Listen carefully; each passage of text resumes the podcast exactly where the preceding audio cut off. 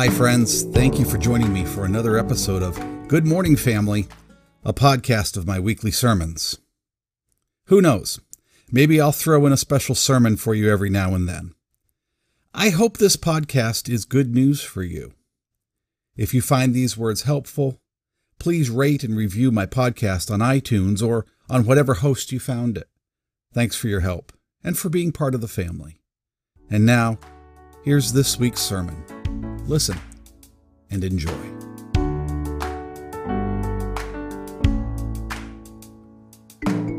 Good morning, family. Today is the third Sunday in the season of Advent. Before I forget, I want to tell you that we're preparing a special Christmas Eve podcast for you on December 24th. I hope it will be a meaningful and special part of your holiday celebration. So be on the lookout for our special Christmas Eve podcast. Uh, today we're in Advent, and Advent is about waiting. We're waiting for our King. And as we tell the story of Jesus through the church calendar, we begin our retelling of the story not with doing or celebrating, but with waiting, waiting for God to act, waiting for Jesus to come. But most of us are not very good at waiting, are we? We like things instantaneously, don't we? Waiting feels too much like doing nothing, and we are the driven ones who take pride in being busy. Waiting's really not our thing.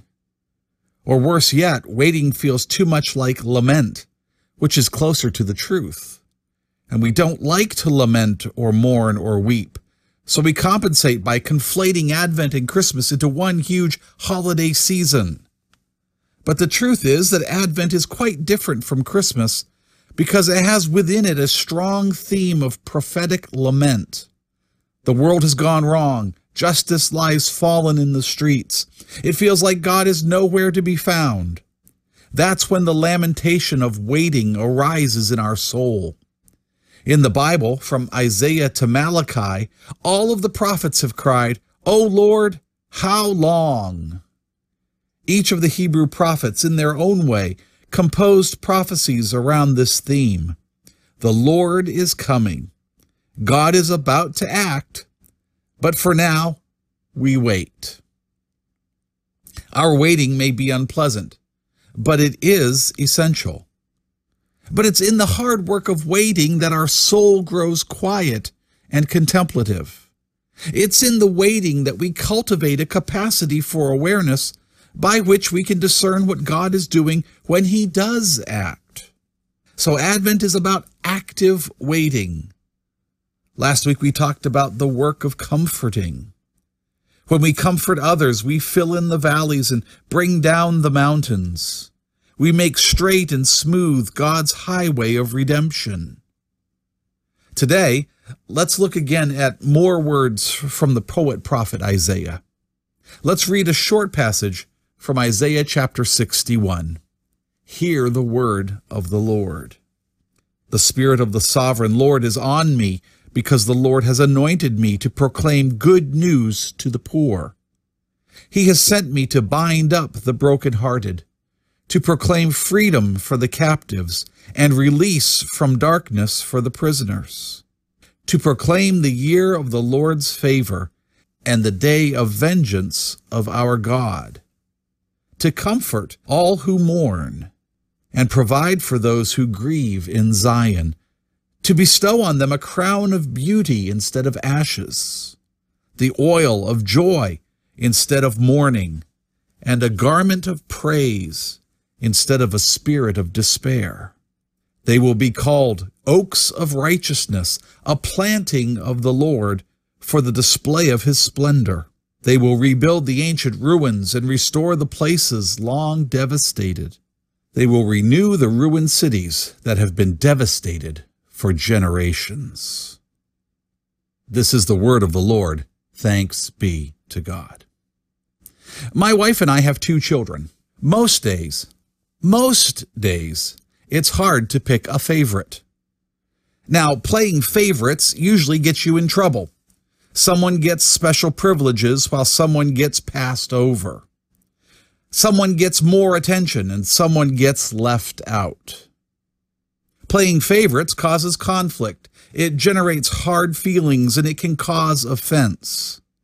That being said, playing favorites is something to be avoided in all of our relationships, except for marriage, of course.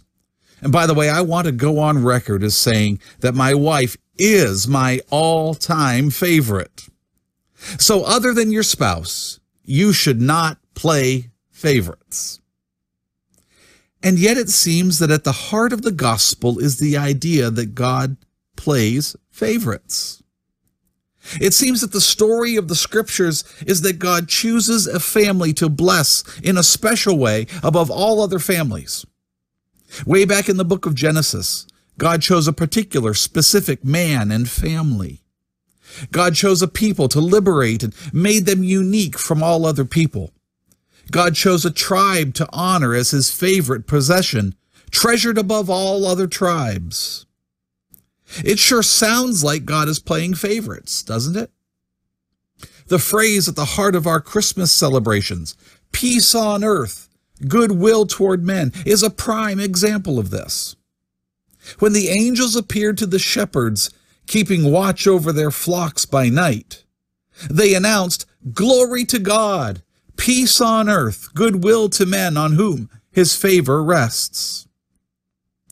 When we come to this part of the Christmas story, I think it's important to ask then, on whom does God's favor rest? Does God's favor rest on just the few? On only the chosen? Only on the righteous? When Jesus was born, the angels appeared to the poor shepherds and announced, Peace! Peace! What great news, right? Oh, by the way, they said, God has favorites. But playing favorites does not promote peace, does it? How can there be peace if God plays favorites? Let me ask you this. Who are God's favorites? Well, Isaiah gave us the answer. Here's what we read a moment ago. The Spirit of the Sovereign Lord is on me, because the Lord has anointed me to proclaim good news to the poor. He has sent me to bind up the brokenhearted, to proclaim freedom for the captives, and release from darkness for the prisoners, to proclaim the year of the Lord's favor and the day of vengeance of our God, to comfort all who mourn, and provide for those who grieve in Zion. So, what do you think? Who are God's favorites? God's favorites are the poor and the brokenhearted, the captive and the prisoner, those who mourn and those who grieve. They are God's favorites. They are to be the beneficiaries of God's advent. They are the apple of his eye. That's why in verse 2, Isaiah proclaims the year of the Lord's favor. Now, that's a reference to the biblical concept of the year of Jubilee. What is Jubilee? Well, back when God gave the law to Moses, he told them that they should rest every seventh day. That's what we call the Sabbath. Then God told them that they should rest every seventh year. No planting or harvesting, simply rest and trust God to take care of them. Then, after seven cycles of seven years, on the 50th year, they were to rest some more.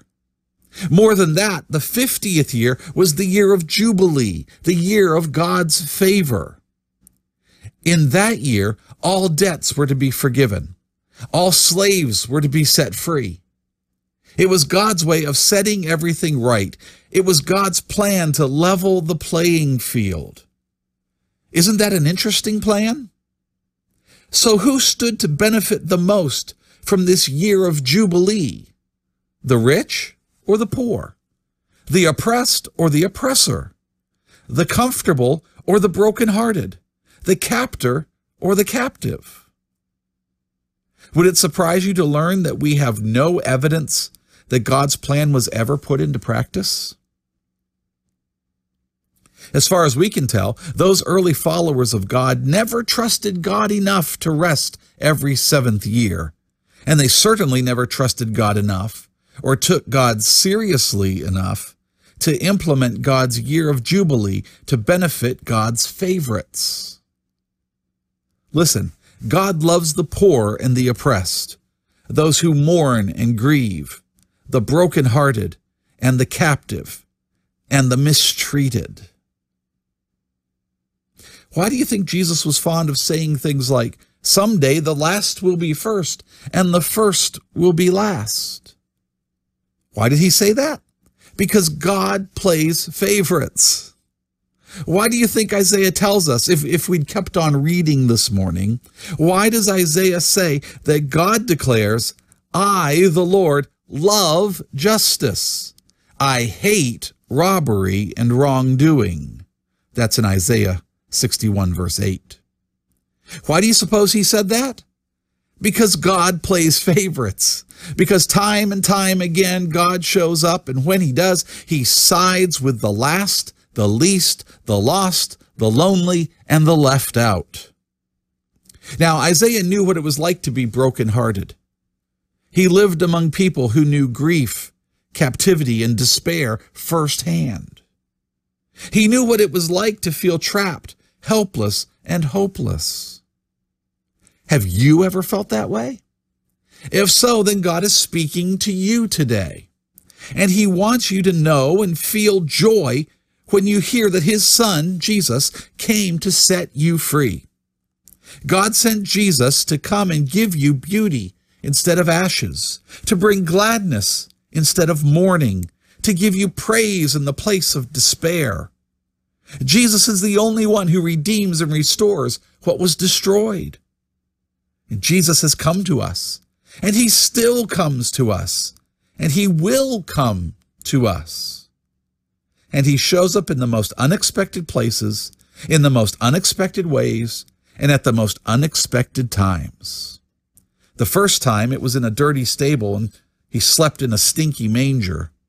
And he still shows up in the dirty, stinky moments of life. The first time he was born in the darkest hour, bringing hope and light. And he still comes to us in the darkest of hours. Advent is a time of waiting and watching for God to come as he promised, to make right everything that is wrong.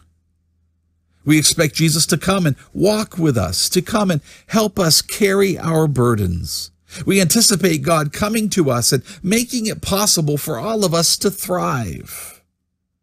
The good news of the Christmas gospel is that Jesus came to us and still comes to us to show that anyone who is poor or brokenhearted is God's favorite, and that everyone who is a captive or prisoner is God's favorite. Anyone and everyone who grieves and mourns is God's favorite. The good news of the Christmas story is that God's favor rests on all of us, with no exceptions. The angel's announcement meant that now is the year of the Lord's favor. Now is the time when God's grace defines all our lives. The joyful message of the angelic choir, peace on earth, goodwill to men on whom his favor rests, is that now we are all, with no exceptions, God's favorites. Let's pray. God of hope, who brought love into this world, be the love that dwells between us. God of hope, who brought peace into this world, be the peace that dwells between us. God of hope, who brought joy into this world, be the joy that dwells between us. God of hope, the rock we stand upon, be the center, the focus of our lives always, and particularly this Advent time. Again, Father, we pray for all who are affected and afflicted by the coronavirus. We pray for strength and healing and peace during these uncertain days. And now, using the words debts and debtors, let us pray with boldness the prayer that Jesus taught his disciples to pray Our Father, who art in heaven, hallowed be thy name. Thy kingdom come, thy will be done, on earth as it is in heaven. Give us this day our daily bread, and forgive us our debts, as we forgive our debtors. And lead us not into temptation, but deliver us from evil. For thine is the kingdom, and the power, and the glory forever. Amen.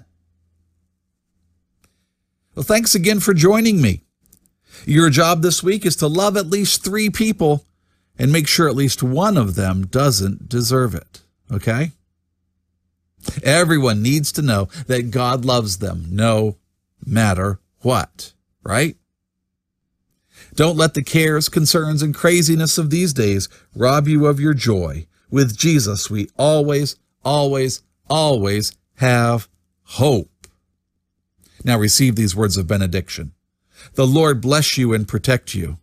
The Lord make his face shine on you and be gracious to you.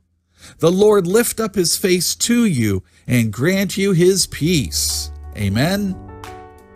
Amen.